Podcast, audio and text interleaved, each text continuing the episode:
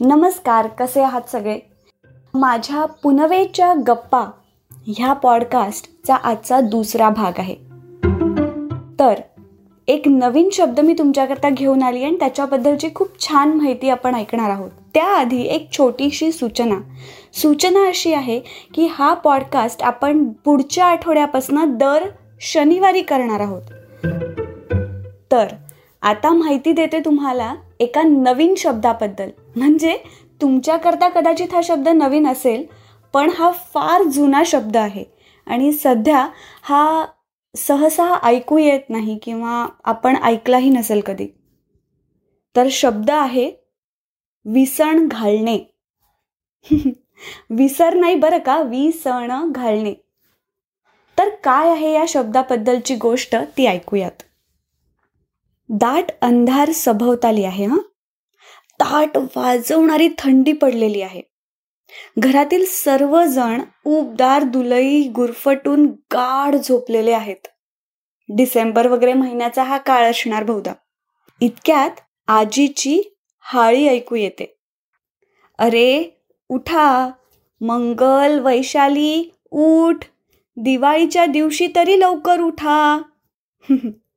दिवाळीत घरोघरी विशेषत नरक चतुर्थीच्या सकाळी हे हमखास घडते. मग काही मंडळी आपण होऊन उठतात तर काहींना हलवून हलवून जागे करावे लागते. मुखमार्जनानंतर मग ओवाळणे मसाज करून सुगंधी तेल अंगात जिरवणे व घरी पाटा वरवंट्यावर वाटलेल्या अथवा खलबत्त्यात कुटलेल्या व भिजलेल्या उठण्याने अंगावरील मळ साफ करायचा कार्यक्रम होतो. जरा आठवून पहा. आपल्याही घरी थोड्या फार फरकाने हेच घडत असणार ह्याची मला खात्री आहे. त्यानंतर येतो अभ्यंग स्नानाचा कार्यक्रम. कुडकुडत्या थंडीत कडकडीत तापलेले पाणी घंगाळात ओतल्या जाते. तितक्यात आजी किंवा आई यातील कुणाचा तरी आवाज येतो. अरे थांब पाण्यात विसण घालून देते. आता आली का पंचायत विसण घालणे म्हणजे काय? झाली ना दांडी गुल? अहो मी जो शब्द वापरलाय याचा काळ आजचा नाहीये.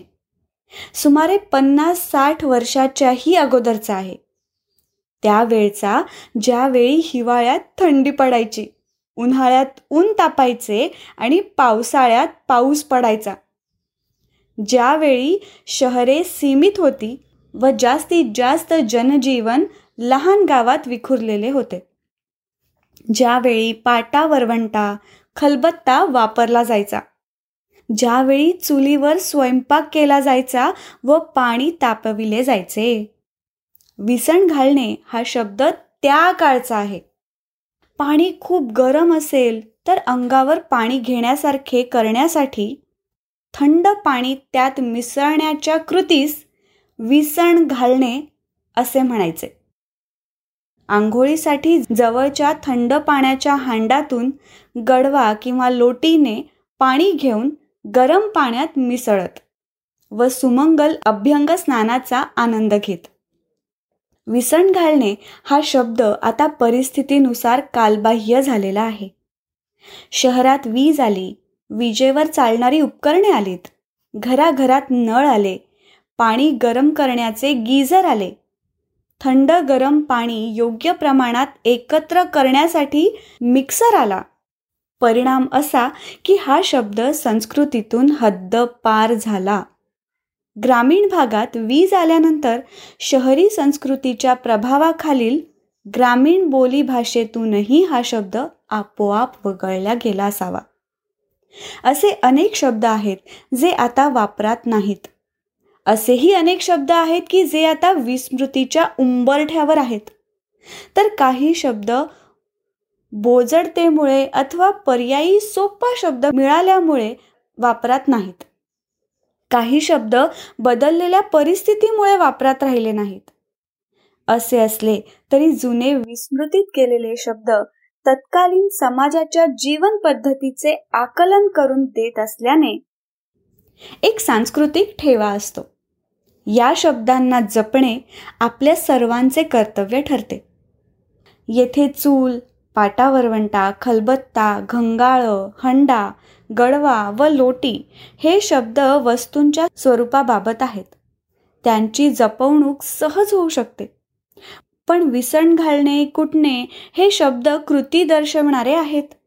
विसण घालणे या शब्दाबरोबर चूल त्यातील जळण म्हणून वापरले जायचे सरपण म्हणजे काय? लाकडे. या जुन्या वस्तू अप्रत्यक्षपणे जोडल्या आहेत. कुटणे हा शब्द देखील कार्यवाही शब्द आहे. असे शब्द व अनेक जुने अर्थवाही शब्द जाणीवपूर्वक जोपासायची सध्या अत्यंत गरज आहे. आणि म्हणूनच पुनवेच्या गप्पा ह्या पॉडकास्टमध्ये आपण असे जुने पण तुमच्याकरता नवीन असलेले शब्द ऐकणार आहोत. तर आज जो आपण भाग ऐकला ह्याचं संकलन केलं आहे श्री किरण देशपांडे नेरूळ यांनी. ह्या पॉडकास्टची संकल्पना आणि आवाज पौर्णिमा देशपांडे. आणि नचिकेत शिरेच्या मी पॉडकास्टरने प्रस्तुत केलेला हा पॉडकास्ट म्हणजेच पुनवेच्या गप्पा ह्यात भेटूया पुढच्या शनिवारी एका नवीन शब्दासोबत. तोपर्यंत शुद्ध मराठी बोलायचा प्रयत्न करूयात. आणि तुमच्याकडे असे काही नवीन शब्द असतील ना ते आम्हाला सांगायला विसरू नका. आम्हाला संपर्क साधण्याकरता लागणारी सगळी माहिती ह्या पॉडकास्टच्या शो नोट्समध्ये आहे. तर बोलत रहा मराठी पण शुद्ध. लवकरच भेटूया पुढच्या शनिवारी.